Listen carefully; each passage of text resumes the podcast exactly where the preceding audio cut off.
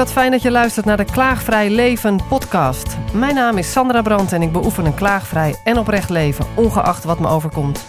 Ik ben nieuwsgierig in hoeverre onze mindset ons leven bepaalt. Volg mijn zoektocht naar de antwoorden en ontmoet bijzondere gasten met een inspirerend verhaal in deze serie podcasts.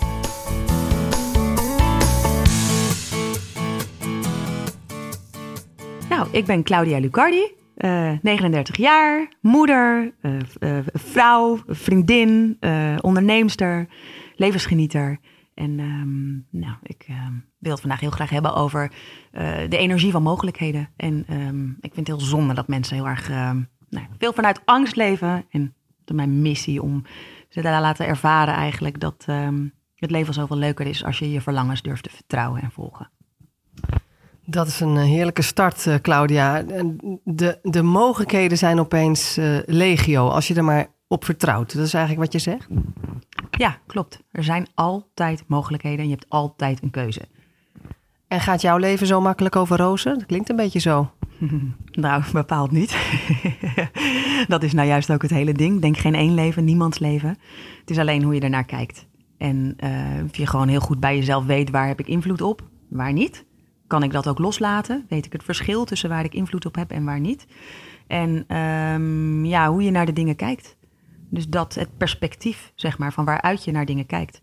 Dus ik heb genoeg meegemaakt, genoeg kruispunten in mijn leven waarop ik, nou ja, lastige kruispunten zoals iedereen. Maar um, ja, hoe kijk je daarnaar? He, zie je het als een uitdaging of als een, uh, een ja. Als een kans, zoiets, ja. Hey, Claudia, um, jij bent nu 39. Um, eventjes terug naar je kindertijd. Hoe was jij als kind? Nou, een, een super uh, energiek meisje. Heel levenslustig. Ik denk dat dat ongeveer, dat levenslust wel een soort van mij typeerde. Um, open, helemaal zin erin, zeg maar. Zin in het leven, nieuwsgierig. Uh, heel hoge energie. Ook heel gevoelig. Heel gevoelig meisje. Voelde en zag van alles. Maar um, ja, en een deler ook. Graag goed willen doen. Dus, uh... En na de middelbare school, wat ging je doen? Na de middelbare school ging ik studeren. Ik heb de, ja, mijn school allemaal heel goed en snel afgerond, zeg maar. Dat ging allemaal van een, uh, van een leien dakje. Um, en toen ben ik gaan studeren in Tilburg, journalistiek. En kun je een eerste grote live event noemen? Want ik hoor dat het allemaal over rozen gaat. Alleen je zegt, nou, dat valt wel mee. Dus als kind was je heel open, je deelde veel spontaan, je voelde veel, je, je school deed je allemaal heel makkelijk. Ja, maar nou ja, mijn thuissituatie was minder makkelijk. En ook het eind van de middelbare school en de overgang naar de studententijd was voor mij een hele fix. Ik was 16. Um, maar en doordat ik ook zo'n gevoelig meisje was en best wel uh, heftige thuissituatie had, uh, met ook ouders die uit elkaar gingen en een, uh, nou ja, een beetje verstoorde thuissituatie. Dat heb ik allemaal erg opgepikt. En daar ben ik, heb ik zelf heel veel last van gehad. En dat uitte zich in de vorm van een, een flinke eetstoornis. Dus dat is iets geweest waar ik uh, destijds veel last van heb gehad. Um, en dat heeft ook nog wel mijn hele studententijd eigenlijk geduurd. Dus dat was aan, voor veel mensen de gouden periode in hun leven. Hè? Genieten, vrij. En ik voelde me eigenlijk juist um, uh, ik was vrij, maar ik voelde me niet zo. Ik voelde me gevangen en in mijn hoofd vooral en in angst. Dus ik weet heel goed uh, hè, uit eigen ervaring ook hoe het is om wel in een beetje een kramp te zitten. Hè, of om in, uh, in je hoofd te zitten en in angst. En even geen mogelijkheden te zien. En hoe, lukte het je hier uit te komen? Um, nou, met, met heel veel aandacht en liefde voor mezelf. En hulp, ook vooral hulp. Dus uh, ook gewoon toen al wel vrij snel gevoeld van ja, dit is niet, dit is niet de bedoeling. Dit is ook niet wie ik ben. Hè? Dus, dus ook wel gewoon heb ik altijd wel gevoeld van dit, dit klopt niet, dit is niet wie ik ben. En er is, er is zoveel meer mogelijk. Dat voel ik. Ik weet alleen zelf op dit moment even niet hoe. Hoe ik, hoe ik uit deze stoornis, zeg maar, deze ziekte, hoe ik daaruit moet komen. Dus daar vraag ik hulp voor. Maar ik voelde wel altijd heel sterk, dit is niet de bedoeling. En dit is ook niet de essentie van wie ik ben. Wauw, dus je bent uh, gaan zoeken totdat je vond... hoe kan ik weer helemaal zijn wie ik wel ben? En niet meer zo opgesloten in je hoofd. Ja, precies. Dus heel erg uh, steeds, steeds, en dat is denk ik eigenlijk, dat is toen begonnen, maar dat heb ik steeds, ieder nieuw kruispunt in mijn leven gedaan.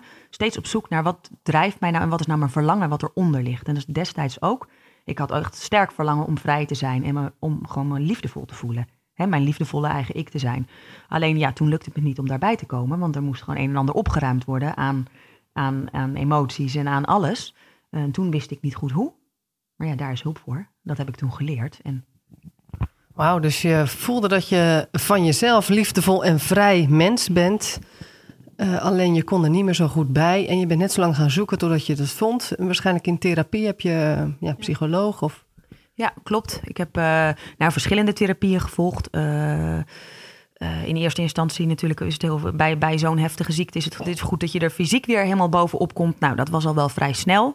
Um, ja, nou ja, en dan in stapjes eigenlijk steeds weer dat ik ook voelde er is nog meer. Ik heb goede hulp gehad, maar ik ben er nog niet helemaal, weet je. Dus maar wat een vertrouwen dan in dat wat van binnen een soort vuurtje wat brandt en waar je per definitie bij wil zien te komen. Dus je, je geeft niet op totdat je bij dat vuurtje bent. Nee, klopt. Dat is ook inderdaad wel. En of dat dan, ja, dat heeft deels met mijn karakter, denk ik, te maken. Dat ik gezegend ben met nogal een positieve inslag. Uh, maar het heeft ook wel te maken met gewoon toch ook, ja, hard werken. Of hè, met je hard werken om ook wel gewoon echt te kijken uh, wacht even, Claudia. Jij zegt iets heel moois. Even snel achter elkaar. Je hebt het over hard werken met je hart werken. En je zei nog iets anders moois wat ik even kwijt ben. Ja, dat je zei: Ik ben nou eenmaal gezegend met een positieve insteek. Maar dan denk ik dat is een aanname. Ik, ik geloof erin, maar ik kan het ook nog niet helemaal.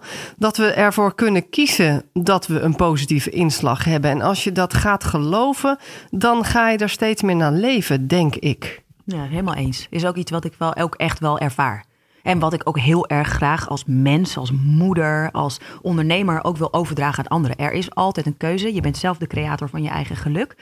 En ja, ook echt van, van dat er altijd mogelijkheden zijn. Zelfs midden in pijnlijke processen, midden in ja, dat ervaar ik ook wel. Ik geloof altijd dat er mogelijkheden zijn, ook al kan ik ze nog niet vinden. Soms is het frustrerend dat ik ze dan nog niet vind, maar ik geloof wel dat ze er altijd zijn. En omdat ik dat geloof, blijf ik zoeken. En heb je nou eenmaal eerder kans dat je ook een mogelijkheid vindt. Alleen op het moment dat je down bent en het niet ziet, kan dat ook wel eens een bron zijn van frustratie. Ja. Ja, maar dat is ook niet erg. Het is ook niet erg om in het leven je af en toe gefrustreerd te voelen. Dat kan ook kracht zijn, om, motor weer, motor voor verandering. Dus in, die, in principe, als ik ik, ik, wat ik durf, ik durf eigenlijk nu op dit moment gewoon alles te voelen. Dus frustratie, maar ook verdriet. En daar dichtbij blijven. Dat is voor mij wel een soort van, nou ja, essentie, zeg maar. Waardoor ik in staat ben om gewoon alles van het leven uh, uh, ja, te kunnen doorvoelen, leven aan, het te kunnen dragen eigenlijk. Dus het maakt jou eigenlijk niet wankel als persoon als je je rot voelt? Helemaal niet. Misschien daarom ook wel dat nummer. Maar dat in gewoon het alles aankunnen, gewoon alles durven voelen ook. Niet wegstoppen, gewoon lichter op. Dat is hè, wat ik ook in mijn, in mijn werk en in wat ik zelf merk, dus hoe kwetsbaarder ik word. Dat voelt het tegenovergestelde. Dat vind ik eigenlijk tegenwoordig helemaal niet meer kwetsbaar. Maar ik huil net zo makkelijk als ik lach. En juist het feit dat alles stroomt, maakt dat ik me nu ook eigenlijk gewoon gelukkiger en weer levenslustiger en meer mezelf voel dan ooit. Omdat alles er mag zijn. Het licht erop. Dus jij zegt, Claudia, dat je net zo makkelijk huilt als dat je lacht. Ik ben er bijna jaloers op, want ik wil ook wel eens even makkelijk huilen als het eruit moet. Maar daar zit zo'n schaamte op en dat ben ik niet de enige, denk ik. Nee, nou dat heb ik zeker ook wel ervaren. Hè? Dus, dus je ongemakkelijk voelen eh, of daarvoor. Maar nu ik zeg maar mijzelf volledig omarmd heb in wie ik ben. Ook gewoon dus een ja, levenslustig, maar ook gevoelig mens. En ik mezelf toestemming geef om, daar zit het volgens mij heel erg in, in die toestemming om alles te mogen voelen en daarmee ook te mogen delen. En ja, gewoon ook echt van binnen naar buiten dat gewoon te voelen. Dus niet zoveel bezig te zijn met die buitenkant, wat mensen daarvan vinden. Het is er in mij, het leeft in mij. Dus het is per definitie voor mij waar of belangrijk of aan de hand. Um, nou ja, en dat steeds als, als, uh, als uitgangspunt nemen eigenlijk. En wat ik zelf ervaar is dat mensen het juist eigenlijk het tegenovergestelde vinden. Dus dat ze het heel fijn vinden, omdat het een uitnodiging is voor henzelf, hmm. als ik me zo opstel, om ook te mogen voelen wat er is. Ja, dus daarmee ben je eigenlijk een voorbeeld en een voorloper. Ik wil eventjes door op, um, nou niet per se door op de eetstoornis, maar je hebt wel van eten je werk gemaakt. Ja, dat is ook zo super grappig. Dus echt, ik heb van, van, van ja, een, haat, haat hè, ten opzichte van eten bijna. Dat is het natuurlijk niet, hè, want daar zit iets heel anders onder. Maar dat was in ieder geval mijn uitlaatklep. Laten we het daar maar over, uh, over uh, het zomaar zeggen. Maar um, nou ja, ik heb gewoon echt weer geleerd om dus die angst om te buigen in liefde en een pure liefde ook. En eten is gewoon nu eh, inderdaad mijn, mijn werk. En jouw bedrijf heet Vuur en Vlam, toch? Ja. En eh, als ik op Instagram kijk, dan zie ik allemaal hele kleurrijke, nou composities bijna. Uh, wat als je inzoomt uh, voedsel blijkt, maar er zitten ook bloemen op en het is allemaal kleurrijk. Dat, dat, dat duidt wel echt aan wat jij doet en wie je bent, volgens mij. Ja, klopt. Nee, die, die kleurrijkheid die ik zelf heb als persoon, maar zoals ik ook het leven zie. En ook gewoon, dat zit inderdaad enorm in het eten. Dus met eten. Eten is voor mij eigenlijk de ultieme manier, zeg maar, om mijn waarden te delen met de wereld. En mensen en mezelf ook te voeden met liefde. Um, en ja, zo zie ik het. Dus op het moment dat ik, hè, wat ik in het eten stop aan energie, aan liefde, aan aandacht, aan verwondering, uh, aan oprechtheid dat is iets wat ik erin stop en dat komt vrij op het, moment, op het moment dat mensen dat eten of zelfs al zien. En dus in die zin is eten mijn manier geworden om het te uiten en om te communiceren over wat ik belangrijk vind. Ik wil daar eigenlijk nog meer van weten, want het is niet zo dat jij alleen maar kookt en mensen dat, uh, daarvan kunnen genieten. Je brengt ook mensen tot elkaar. Ja, dat klopt. Nou ja, eten is natuurlijk ook een, een, een ultieme manier om uh, hè, mensen inderdaad te verbinden uh, met zichzelf. Met hun verlangens ook. Wat, waar, waar zijn jullie op dit moment? Maar zeker ook met elkaar. En er zit iets heel mooi universeels in. Hè? Iedereen houdt van eten. Iedereen moet eten. En ja, ik zie eten ook echt als in die zin als brandstof voor je lijf, maar net zo goed als voor je hart en je ziel. Dus in die zin is dat ook iets heel moois en kan eten ook dat eenheidsgevoel hè, van we're all one zo mooi versterken. En dat is privé heel mooi, maar dat is in het zakenleven ook heel mooi. Dus daar benut ik het ook heel erg. Laat je mensen ook met elkaar koken of laat je ze alleen opeten? Nou, dat verschilt. kan beide. Ja. En wat zie je gebeuren als je mensen laat koken met elkaar? Nou, dat is echt iets magisch wat er dan gebeurt. Toevallig um, uh, heb ik een nieuw bedrijf ook opgericht samen met Mar uh, Marije Scheerder. Dat heet Kook van jou en daar geven we trainingen. Um, en daar blenden we eigenlijk uh, eten met teambuilding en training. En dat gaat heel erg over dit. Over uh, wat gebeurt er nou als mensen met elkaar koken? Vaak zijn mensen dan de verbinding met elkaar even kwijt of met de waarde van het bedrijf. En uh, wat wij doen is ze dan samen laten koken. En dan zie je ook gewoon, als de manager vertelt wat zijn lievelingsgerecht is en waarom, dat er een soort ontspanning en een soort verbinding al ontstaat. En helemaal als ze bijvoorbeeld onder tijdsdruk uh, moeten gaan koken met elkaar. in Azië heel erg patronen bovenkomen. Hè, want hoe je kookt is ook vaak hoe je werkt. Dus het is een mooie metafoor van de werkvloer. Maar wat je heel erg ziet is dat mensen uh, uh, ja, heel erg, ze moeten heel erg bij die buikkwaliteiten komen. Hè? Dus wat, wat zit daar? Verbinding, uh, kracht, creativiteit, dat soort dingen. En dat zijn ze niet gewend op hun werk. Maar als je daar bent, maakt het vervolgens wel daarna alle verschil in hoe je met elkaar samenwerkt. Omdat je veel meer de mens achter de functie ziet. Dus dat zien wij eigenlijk ontstaan dan als we aan het koken zijn met die mensen. Koken en trainen dat, de, ja, dat, dat mensen zich veel meer van mens tot mens kunnen verhouden met elkaar. En dat maakt een wezenlijk verschil in samenwerking en de resultaten. Dus je ziet met, door te koken samen eh, met elkaar, zie je de mensen achter de functie. En hoor je daarna ook nog wel eens iets terug van dat, dat mensen op het werk weer terugdenken aan hoe ze met elkaar kookten. En dat dat een verandering teweeg brengt op de werkvloer. Ja, zeker. Ja. ja, ook dat het sowieso een boost heeft gegeven op dat moment. Maar dat het ook iets is wat ze meegenomen hebben, inderdaad. In Um, nou ja, als je het hebt ook over het perspectief. Hè, hoe kijk je naar dingen? Kijk je in mogelijkheden of niet? Het, het, het soort van liefdevolle perspectief. En dat klinkt, kan dan een licht beetje zweverig klinken of iets dergelijks. Maar dat is het helemaal niet. Het is gewoon uh, juist, juist zo helder en zo praktisch ook. Als je vanuit dat perspectief zeg maar samenwerkt. Uh, dan komt die energie van mogelijkheden ook veel meer in teams.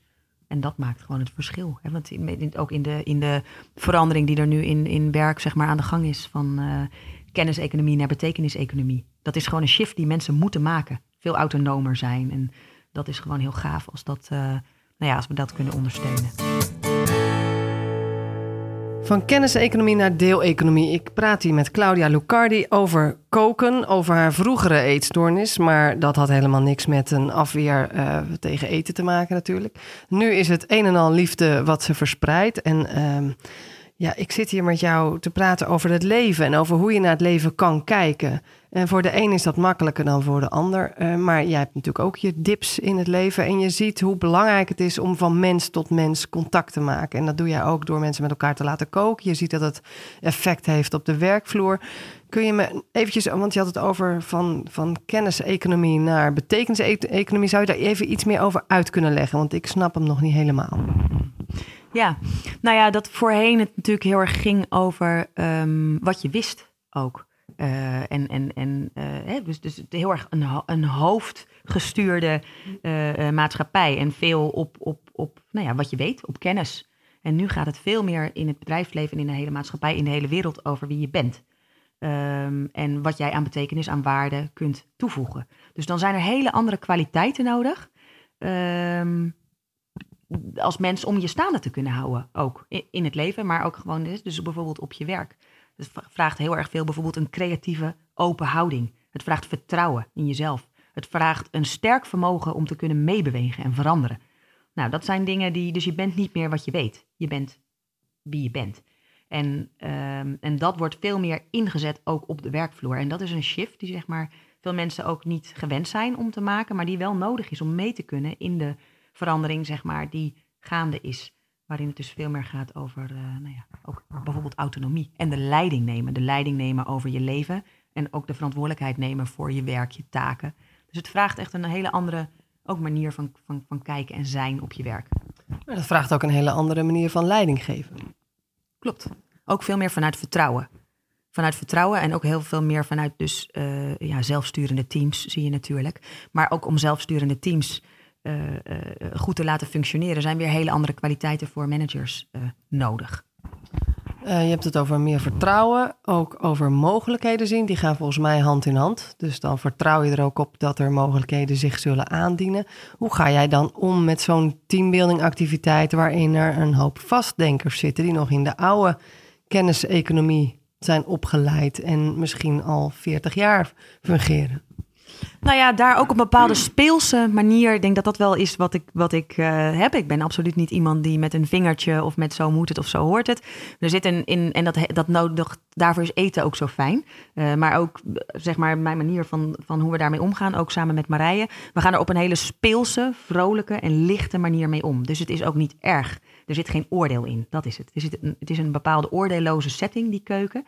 Uh, en sowieso aan tafel, bij al mijn eetbelevenissen, dus ook bij, bij mijn pop-up restaurants.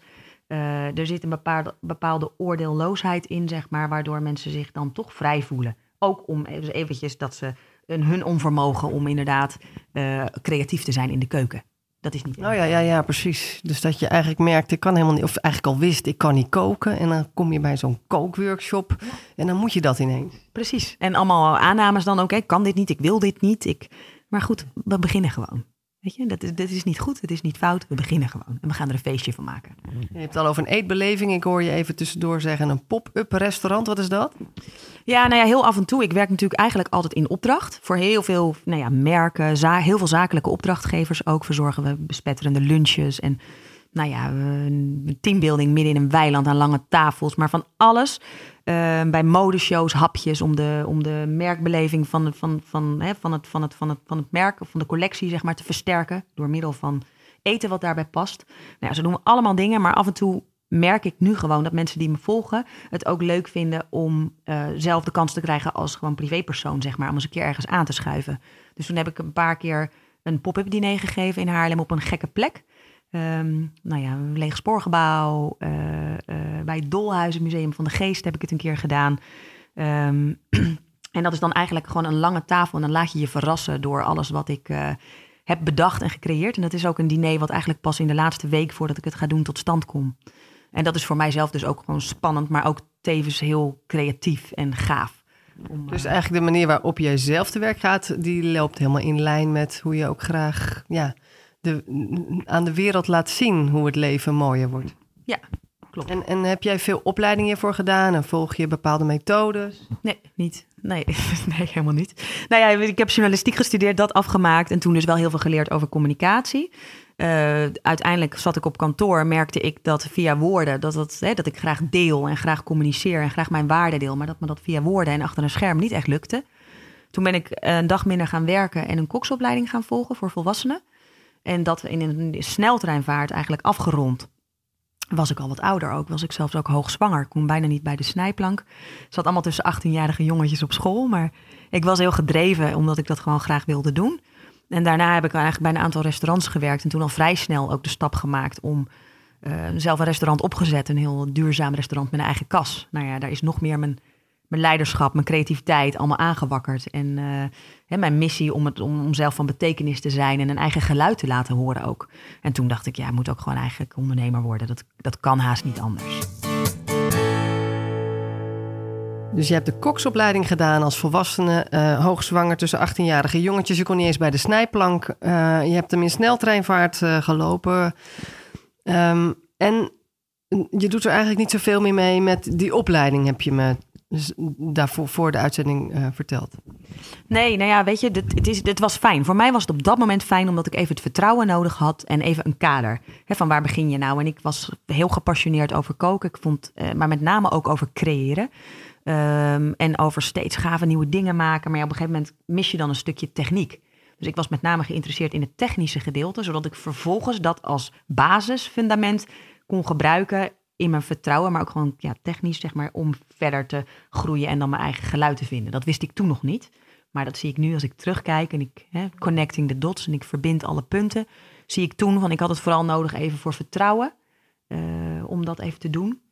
Maar nu maak ik daar eigenlijk ja, een jaar koksopleiding. Ik heb geleerd om netjes brunoise te snijden in blokjes. En, en daarna ben ik pas eigenlijk juist door te gaan doen mijn eigen geluid gaan vinden dus door in een keuken te werken en te merken van, nou, ik sta hier elke dag hetzelfde te maken. Dit wil ik niet. Dus steeds trouw eigenlijk aan wat ik voelde en waarvan ik voelde, dit is waar voor mij. Leuk dat andere koks dit willen, dag in dag uit, maar dit is niet waar ik blij van word. Dus ik heb steeds mijn energie gevolgd. Ik word hier niet blij van.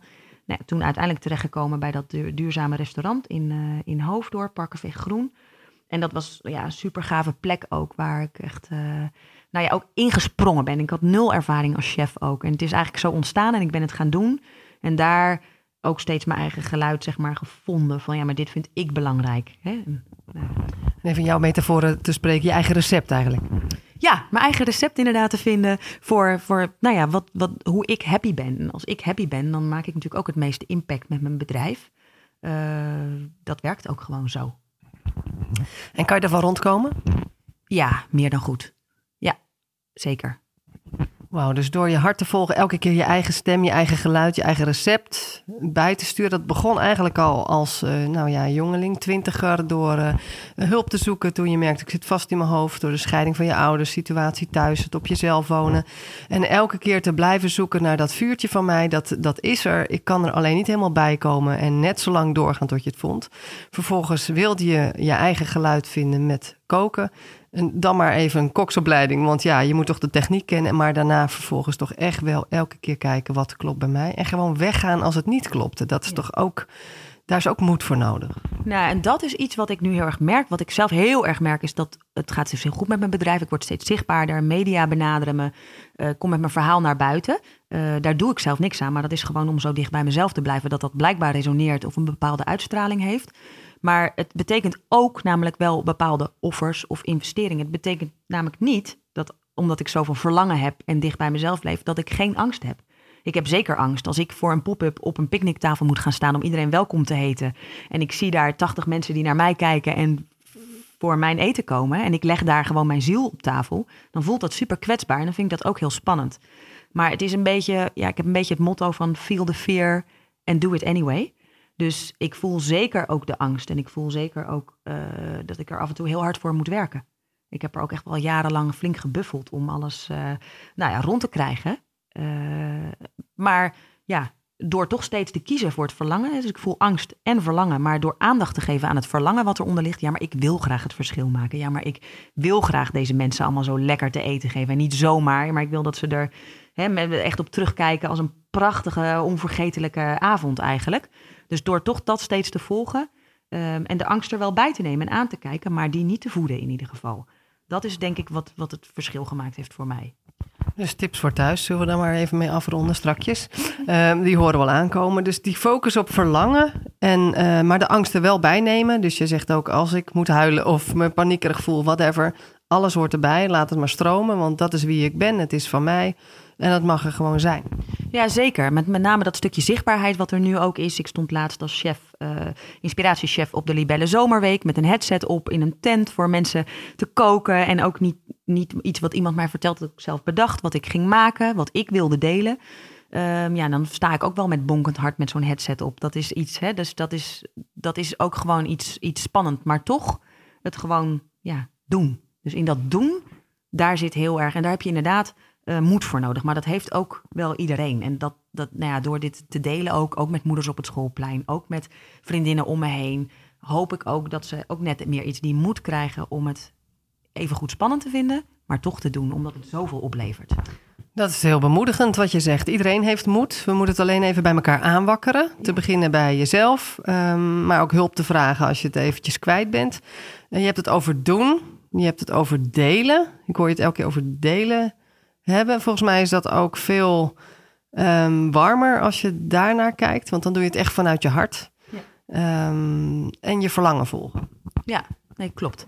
En dat delen ook van dat stuk van nee, ik vind het ook lastig. Dus ik merk dus bijvoorbeeld ook op social media. Ik maak nu langzaam, dat is nog niet helemaal zichtbaar, maar wil ik zelf meer de beweging maken naar ook daarin niet meer alleen maar de mooie plaatjes laten zien. Ik heb van de week uh, of van de week, afgelopen jaar bedoel ik, een keer ook een post gemaakt over de achterkant, achter de mooie plaatjes. En toen was er een hele grote kar met eten omgevallen voor het eerst in zoveel jaar. Uh, voor een hele belangrijke opdrachtgever, waar ik juist erg graag het verschil wilde maken. En daar iets over vertelt, ook over de wanhoop. En de, als er dan zoveel liefde ineens in de gang op de grond ligt. En, en, en nou ja, dat. Dus ook veel meer het verhaal erachter. Van het zijn niet alleen maar de mooie plaatjes. Dit zit erachter. Uh, en dat, nou ja, dat is dan uiteindelijk een, inderdaad een verhaal van hoop. Dat is ook. Uh... Precies, en misschien nog niet eens te formuleren als het verhaal erachter, maar het complete verhaal. Het complete verhaal, precies. En het, dus ook het kleurrijke verhaal. Want, want zoals, we, zoals het eten, dat, dat kleurrijke, dat ben ik ook. Het is namelijk ook zo dat ik inderdaad heel levenslustig ben en veel energie heb en creatief ben. Maar dus ook, ook alles. Al die kleuren horen bij mij. Al die kleuren zitten in het eten. En er is er geen één goed of fout. En dat maakt het kleurrijk als het zowel donker als licht is. Ja, wat mij dus ook echt opvalt als chef, maar ook als mens, is dat mensen eigenlijk tegenwoordig zo weinig hun uh, uh, zintuigen meer gebruiken. Terwijl die voor mijn gevoel dus echt key en essentieel zijn in um, uh, hoe je de dingen beleeft en of je dus ook in mogelijkheden kunt kijken. Het valt me op dat veel mensen gewoon ja, in angst, maar dat is dus gewoon in je hoofd zitten. en eigenlijk niet zo heel erg open zijn. En die openheid die hoort echt bij mij als mens, maar die hoort ook heel erg bij mijn, de energie van mijn bedrijf die openheid, open contact, open hart. Hè, daar, daar vloeien de gerechten uit voort. Maar ook open mind, dus steeds in mogelijkheden denken. En als jouw zintuigen open zijn, dan kun je uh, ook veel makkelijker, zeg maar, uh, uh, in mogelijkheden denken. Dus die open mind hebben, maar ook je hart openen en je dus veel meer verbinden met anderen en veel meer geluk ervaren. Um, dus zodra je vanuit angst meer leeft, raak je gesloten, want het is een overlevingsmechanisme. En jij zegt dat kun je eigenlijk openstellen door meer in je zintuigen te gaan, waardoor je ook weer. Hè, want jij zegt, ik ben een open mens, maar uiteindelijk zijn we dat van kinds af aan allemaal zelf al geweest. Dus de kunst is om daar weer bij te komen en jij hebt daar een middel voor. Ja, nou ja, dat klopt. Dat is echt, echt exact de reden. Dus dat is ook niet bedacht. Dat zie ik meer als ik terugkijk op waarom ik dit zo graag wil. Dus meer met terug, terugkijkende blik, zeg maar zie en merk ik dat dat zintuigelijke eten wat ik maak, dus het ziet eruit als een feestje, het voelt als een feestje, het proeft lekker, het, het, het geeft een goed gevoel. Dus je neemt het ook nog eens mee van tafel. Het ruikt lekker, het, het klinkt lekker, want ik vertel er een mooi verhaal bij waar het vandaan komt of dat ik het zelf geplukt heb. Uh, dat betekent dat mensen helemaal in het moment zijn en uit die automatische piloot zijn, uit hun hoofd gewoon zakken eigenlijk naar meer hun hart en van daaruit ook gewoon ja, vanuit dat liefdevollere perspectief kunnen kijken of ervaren en het ontvangen, zeg maar. Dus meer in je zintuigen zakken is per definitie meer in het moment komen, is per definitie uit je hoofd komen en weer mogelijkheden zien. Ja, exact. En dat is iets wat ik, nou ja, wat ik gewoon echt dagelijks zie gebeuren en wat ik ook heel veel terugkrijg van klanten. Uh, dat dat dus echt het wezenlijke is, waardoor ze bijvoorbeeld ook bij, bij mij komen als uh, Hè, als, als, als degene die het eten mag verzorgen. Omdat het zoveel meer brengt dan een eetmoment. Je creatiekracht wordt er weer doorgeprikkeld. Ja, enorm. enorm. Dus je, je vermogen ook om je eigen geluk te creëren. En dat is iets wat, wat, nou ja, wat mij misschien wel ten diepste drijft. Dat ik dat zou willen overbrengen als mens, maar ook als ondernemer en ook als chef van, nou ja, hè, dat je dus zelf veel uh, meer mogelijkheden hebt als de creator van je eigen geluk. Dus stel iemand luistert nu en die wil ook meer geluk voor zichzelf creëren. Zullen we eens eventjes wat, wat punten terughalen, wat tips voor thuis die zo de revue zijn gepasseerd afgelopen nou ja, uurtje, half uurtje. Ja, nou ja, sowieso. Als je zeg maar bijvoorbeeld al eens met meer aandacht, ik steek het dan wel een beetje ook in als, als, als chef, zeg maar. Hè, dat eten nou eenmaal dat mijn manier is om, om, om, om dat te delen. Maar wat ik, ja, wat ik zelf ook bij mensen bij masterclasses of bij workshops wel meegeef, is ga nou gewoon eens een keer een feestje maken van, uh, van je ontbijt of van je lunch. Eh, maak het nou eens mooi. Pak nou gewoon eens voor de gein het mooiste schaaltje. Doe eens wat anders ook. Um, en, en, en ja, maak er een feestje van en doe het even met aandacht. Dus niet hap, slik, snel uh, tussendoor. Maar uh, nou ja, doe het met, met, met, met aandacht en met plezier. En bijvoorbeeld bij de groenteboer, doe ook eens iets anders dan anders. Vraag nou eens wat de, de groente is van het seizoen. Dus um, daag jezelf ook een beetje uit om soms dingen anders te doen want die, die broccoli, die weet je wel hoe je die moet koken, bij wijze van spreken, als je dat gewoon eh, elke week eet. Maar pak nou toch eens uh, net even die andere groenten waarbij je niet weet hoe je hem moet bereiden. En waarbij je gewoon je, eigenlijk je volle aandacht en energie nodig hebt om het te maken. En daar zit ook het meeste plezier in. Dus door iets anders te doen dan wat je gewend bent, heb je al, forceer jezelf al om iets met meer aandacht te doen. Want je stapt uit je routine. En krijg je als vanzelf al meer plezier. Ja, klopt. Dat doet mij denken aan Marieke van Dam, die bij een eerdere uitzending van het Heldere Uur geweest is van de radio van 2016. en die ging expres naar de supermarkt om iets te kopen wat ze niet kende. Uh, maar alleen al er naartoe lopen met de wetenschap dat ze dat ging doen, daar werd ze al helemaal happy van. En vervolgens ging ze dat klaarmaken met een salade. En ze had het nog nooit gegeten. En dat maakte haar zoveel gelukkiger in een hele donkere tijd. Ja, nou ja, dat. En dat is ook iets inderdaad van. Uh, uh, vraag jezelf nou ook eens af van waar verlang ik nou werkelijk naar? Zeg maar, of waar heb ik op dit moment behoefte aan? Dat is ook zo'n mooie vraag. Um, daar speel ik ook mee in de, in, het, in de eetbelevenissen door bijvoorbeeld dips niet te noemen wat het is. Dus niet dit is humus of dit is uh, muhammara, maar bijvoorbeeld effect van de dip op te schrijven. dus dit is kracht en daarmee nodig ik mensen, of, of dit is verfrissing. En dan, uh, dan is het een tuinertjes dip is dan verfrissing en kracht is een, uh, een met een heel krachtige kruid erin. En daarmee nodig ik ze ook al uit om eigenlijk bij zichzelf even stil te staan. Waar heb ik op dit moment behoefte aan? En daarmee eigenlijk, wat is op dit moment mijn verlangen? Aha, dus door niet te noemen dit is een humusdip, maar je vertelt wat het met je doet, kun je ook afstemmen van wat heb ik nu nodig. Dus je gaat meer kijken naar je behoeften. Ja, en wat heb ik nu nodig op dit moment? En dat kan vandaag, dat is voor mij ook. Het kan zijn dat ik vandaag uh, iets heel anders nodig heb dan morgen. Dus dicht bij jezelf blijven en jezelf en je verlangen gewoon serieus nemen. En vooral ook dicht bij plezier blijven. He, energie ligt niet. Uiteindelijk geloof ik dat echt, dat, dat energie niet ligt. Dus als je gewoon je energie volgt, waar word ik blij van? Uh, niet wat vindt de buitenwereld dat ik moet doen. Dat zijn vaak niet de dingen waar je energie van krijgt. Waar word ik blij van? En dat durven volgen. En je hebt het over de kracht van de dip. Ik zie je metaforisch. Want als je zelf psychisch een dip hebt, dan kan dat soms de, uh, het, het startpunt zijn voor een enorme uh, verandering eigenlijk. Ja, klopt. Ja, in die zin is, is gewoon dus pijn ook natuurlijk een hele krachtige, hè, of onvermogen of ongemak, een hele krachtige motivator tot, tot verandering. Zeker als je daar gewoon bij durft te blijven. Je schijnt er een lichtje op en je durft het ook gewoon aan te kijken. Het zegt namelijk, pijn en ongemak zegt heel veel over je verlangen. Als je dieper kijkt, ligt daar altijd iets onder wat je wel heel graag wilt. Oké, even terug. Jij zegt stap uit je comfortzone. Dus doe eigenlijk iets anders dan je gewend bent. Daarmee forceer je jezelf om in je zintuigen te komen. Om uh, in het hier en nu te komen. En daarmee eigenlijk ook weer meer plezier te ontvangen. Um, en het volgende stapje was: oh ja, kijk naar je verlangen, ja. je behoeften. En schijn ook het licht op eigenlijk je donkere kant. En allebei de kanten moeten er zijn om kleur te geven aan je leven. Klopt. Ja. En doe de dingen gewoon ook met aandacht, inderdaad. Uh, en met plezier ook. Want plezier, dat vind ik toch ook wel zo'n prachtige.